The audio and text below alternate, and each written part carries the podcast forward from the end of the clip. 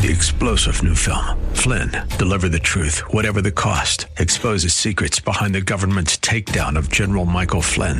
Flynn knew what the intel world had been up to. He ordered the first audit of the use of contractors. This set off alarm bells. He told the truth. He was the most dangerous person for Donald Trump to hire. They had to get rid of Flynn. Flynn, deliver the truth, whatever the cost. Available now. Watch it today. Go to salemnow.com. Salemnow.com. Friend, this just isn't a church service today. This is an upper room experience. Jesus is here. Welcome to the Healing Word, a radio ministry of the Largo Community Church. Here's Pastor Jack Morris with today's message that will grow your faith in God and lead you to a closer walk with Jesus. Jesus is alive. We're at the Largo Community Church. Friend, God has something beautiful and wonderful for you today. The message is entitled Come Celebrate Jesus. We're going to begin in the upper room with Jesus, washing the disciples' feet and breaking the bread, instituting the Lord's Supper, and then following him into Gethsemane, where he takes the cup and drinks the sin of the world. This is a message that is beautiful, it's wonderful, it's holy. It moves me perhaps more than any other message or any other part of the Bible. I hope and pray that your heart will be touched and you will begin to realize more than ever before how much Christ loves you. Let's go into the sanctuary, hear the message. Come celebrate Jesus. Come worship him, adore him, praise him. He's worthy. He has done great and mighty things, more great and more mighty and more wonderful than any of us could possibly even imagine or think. And we're going to come to the holy table and remember the greatest of all gifts when he gave himself and his life in exchange for our life and ourself.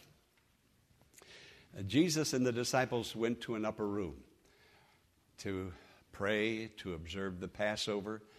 Uh, this was a custom of the Jews. Uh, uh, upper room was like a box on top of a box. The bottom part of the house looked like a box, and then there was another box with a large room. It looked like they just took and set it on top of the under lower box. Some of the larger houses had stairways on the inside, and many of them had stairways on the outside. Well, they were in an upper room, Jesus and his 12 disciples. And I pray and believe, dear God Almighty, that this sanctuary would become an upper room to every believer here this morning. That we're not just in a building, but we are in an upper room where the Holy Spirit is breathing. And I pray in Jesus' name that every one of us Dear God, that the Holy Spirit would breathe on us, that some of us would give our hearts to the Lord, that others who have slipped and backslidden and drifted, and your spirit is, is passive today, that somehow you will be breathed upon by the Holy Spirit and you would know the, the unction of God's mighty power, and there would come revival and life to your soul. Oh, I pray today. I pray. I, I'm so unworthy to talk about what I'm going to talk about. But, friend, if we're not in an upper room today where Jesus is ministering, where his body and blood is being observed, we, we are going to go through a ritual, a ceremony, a simply nothingness.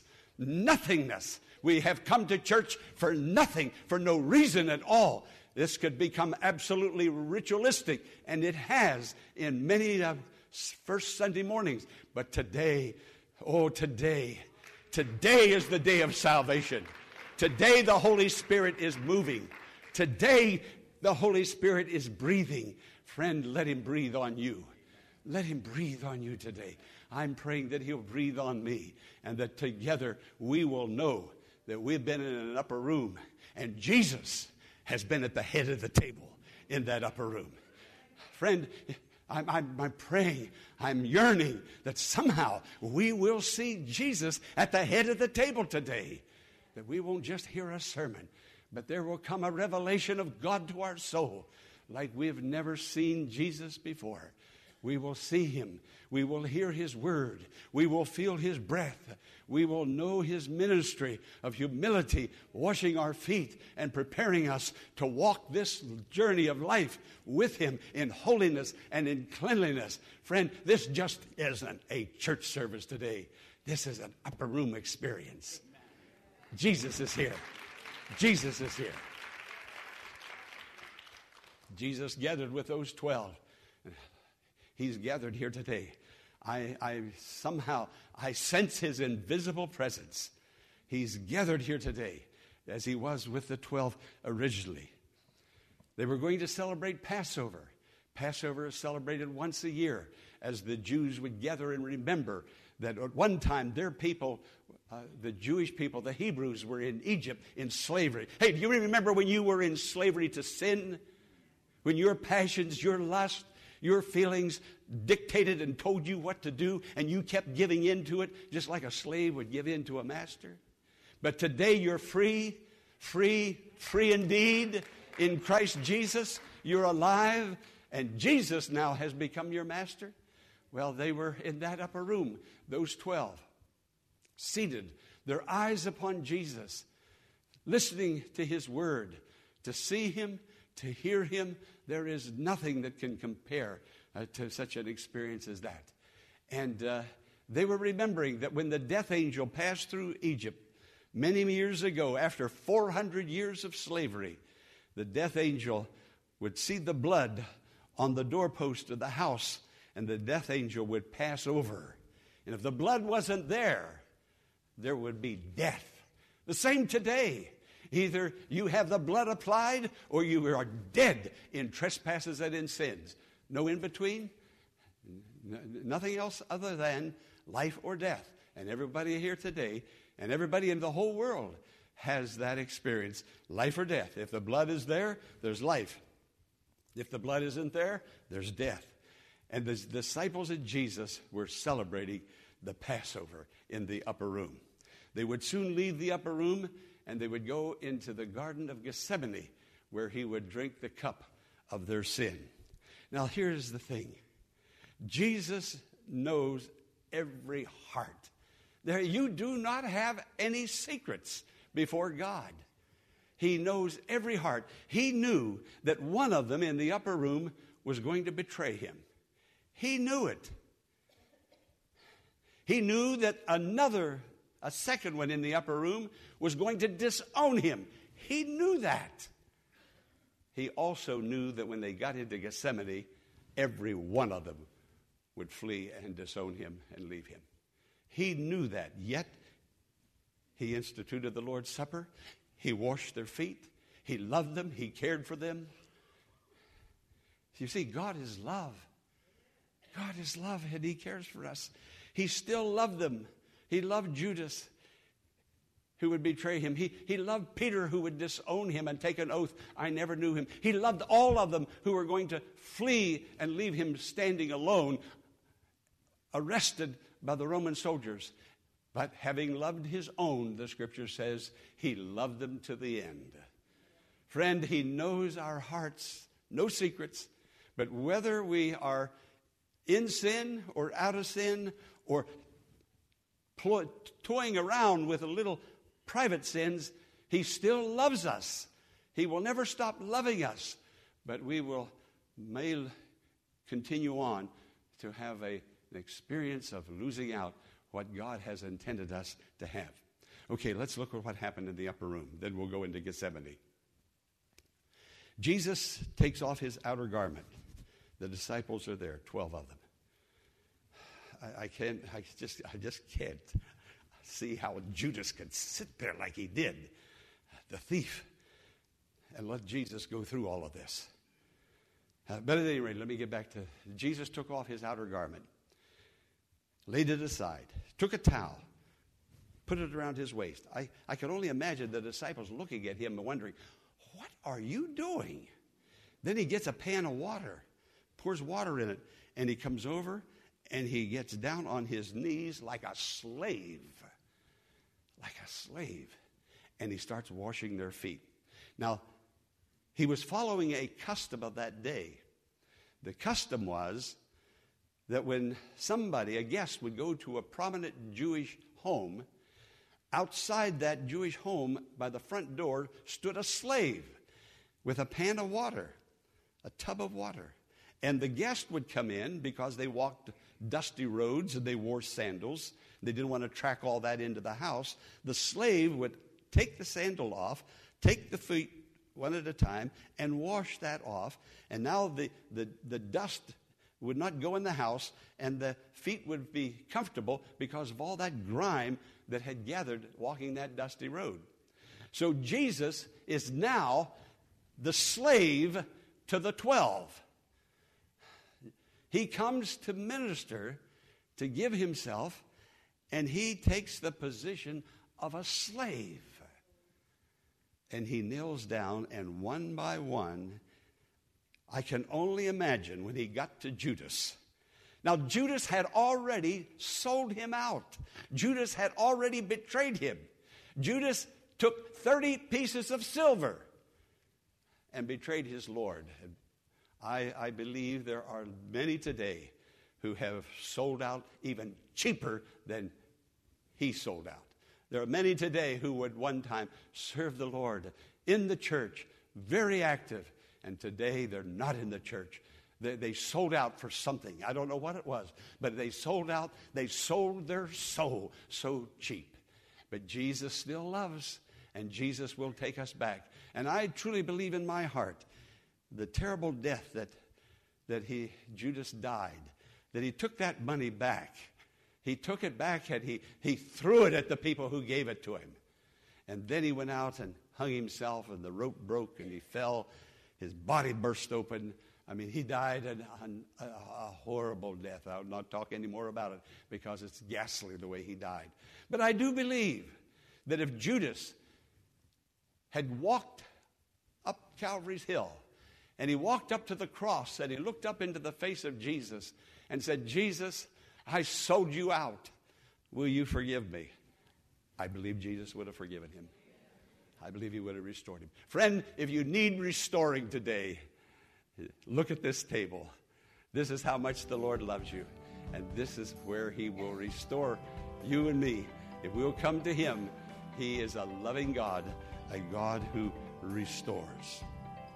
Pastor Morris will return in a moment with the conclusion of today's message following this important invitation. Friend, you and I will be making some big decisions this year. Let's learn how to make the right decision. A wrong decision can be, well, it can be devastating and painful. Next Sunday, January the 19th, I will bring a message that will help you make right decisions, a message that will show you how to surrender your decision making to God. Stop making your decisions based on chance. Learn to make your decisions based on the will of God and live an abundant life of joy. That's next Sunday at the Largo Community Church, 1701 Enterprise Road in Bowie, Maryland. The healing word for right decision making. Now, let's rejoin Pastor Jack Morris for the conclusion of today's message. Then, after Jesus did that, he took bread, like I'm going to take in just a moment, and he says, This is my body broken for you. And he breaks the loaf. Before this, previously, he said, I am the bread of life, meaning I'm the one that will give you your spiritual strength and cause you to have the power and strength to live the Christian life and to be Christ like in your behavior. And notice what he said. He said, Take, eat. This is my body, meaning be very intentional. Be very purposeful when you come to this table. You don't just run up here and throw something in your mouth after you've dipped it or taken the little cup and, and, and think, oh, hey, I'm okay now. This is my, my uh, magic charm. Uh, this is my rabbit's foot. You know what a rabbit's foot's for, don't you? Good luck charm. No, no, this isn't going to do anything unless you and I come as sinners needing salvation, as sinners giving praise to God for the salvation that He's already given to us. We need to come. That's what Jesus said take, eat. You don't have to take it, but I'm asking you, this is what Jesus is saying. I'm asking you to, to take this with intention and purposefulness. He said, This is my body. And then he said, Eat it, meaning my life that was expressed through my body, the healings, the miracles, the forgiveness, the teachings. I want you to take it and take it into yourself. Eat it all. Take it in and let it assimilate with you until your flesh becomes like my flesh, until your life becomes like my life. Take and eat. This is my body, which is broken for you. This is a holy moment, a sacred time. We're coming. And then he takes the cup. He takes the cup. This was the last thing he did. And he said, This is my blood. This is my blood. And he even asked them, Do you know what you're doing? Or do you know what I am doing? Do you have an understanding of what's going on here today? I'm sure many of those disciples didn't. They looked and wondered what was happening. This had never been done before. He is now going to be the Lamb of God that the death angel will pass over once the blood is applied to the heart.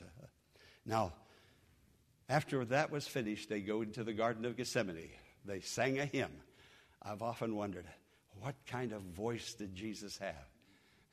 Did he have bass, baritone? Did he have tenor? know, wouldn't it be something to hear Jesus sing and to lead that congregation of 12 disciples? And they sang the, the Alleluia, which is uh, like hallelujah. It comes, the words come from Psalm 113 through 118. Those words are put together, and the Jews will, to this day, still sing that. And so Jesus sang that. And after they sang, they went into the Garden of Gethsemane. The Garden of Gethsemane was an olive garden that was fenced in, had a gate that went in. Inside, there was an oil press. The olives were taken and put in the press, and then the olive juice was pressed out. Now, friend, I feel like Moses when I, whenever I get to this place, all these years, every time I get here, I feel like Moses at the burning bush. I feel like I need to take my shoes off for I'm standing on holy ground. There are angels all around. The disciples and Jesus sang the Hallel, the Psalms, they went into Gethsemane to the oil press, one of Jesus' favorite places. You may remember, those of you who were here at the prayer clinic, I talked about a certain place where you frequent that place in prayer. Maybe a chair, a room, a place. Well, Jesus had a special place. Now, there were times he would pray in the mountains, but he had a special place. Even Judas knew where that place was. I hope my family knows where I pray and when I pray. Judas knew where to find him. That was Jesus' place of prayer, the oil press. Jesus was alone. He took the disciples in the garden. You see, they, they couldn't help. They couldn't help him at all. You see, he had to do it alone. They're not 12 disciples or 12 saviors or 13 or I don't know how many. But he, he had to do this alone. Take my sins in his own body. He asked them to wait. He goes on deeper into the garden. The scripture says about a stone's throw, however far you could throw a stone. And he knelt, the scripture says. And something started happening inside him at that moment. It was a mysterious internal tempest that started going on inside of him. God came to him with the cup. And God walked over to Jesus and put the cup to his lips. And when Jesus looked into that cup, whew, he saw the sin, the rottenness, the crime of the world. He revolted. He turned back, walked away, prayed, God, is there any other way? that we could bring about salvation without me drinking the filth of the world into my body. It didn't just turn his stomach, I mean, it was the garbage of mankind. And God came back second time. Jesus, it didn't change. Still filled with corruption and filth. The third time, Jesus drank the cup. When he took their cup and he drank that slime, the filth of the world, it was like a vaccination. He took it into his body, into his stomach, and his digestive system began to work just like anything you take into your body. And his digestive system pumped that out of his stomach into his bloodstream. The filth of the world, the sin of mankind, was pumped out into his bloodstream. Now, the soldiers came into the garden and arrested him. They take him to the religious trial. That went on for hours. Secondly, they then take him to the political trial. That went on until daylight. All night long, your sin and my sin was in his body, coursing through his bloodstream. What was happening was that he was building up an antitoxin that would come forth as a serum to cure sin. And then they led him to Calvary the next morning the antitoxin had been built up, and they drove the nails, they drove the spear, they put the crown of thorns, and a serum, an antitoxin came forth, much like a vaccination, to heal you and me of our sinning and to cleanse us of our sin of the past. Jesus is our Savior. There's no other name under heaven. I went with a man just Friday, he asked me to go to lunch with him. And he asked me again, this is the second time, what does it mean to be born again? I have done well with my life. I have treated people with great respect. I have never taken any man's money. He said, Doesn't, doesn't that count for something? And I said, If it did, then you'd be your own Savior. You, you've atoned for your own sin. Your good works has made it possible for you to go into the kingdom of God. What can wash away my sins? Nothing but the blood of Jesus. Because the blood of Jesus is the antitoxin, is the serum that once applied to my heart cleanses me from all my sins. And this man then he came by my house. And then we sat in the car and I told him, I said, I want to pray with you. And he reached over, and there was humility, and he took me by the hand, and we prayed together. You pray for that man. He needs the Lord. Friend, you're a sinner. I'm a sinner. We have all sinned, and we continue to sin. We have sinned since we last came to this table. We need to come again. Jesus is here. Having loved his own who were in the world, he loved them to the end.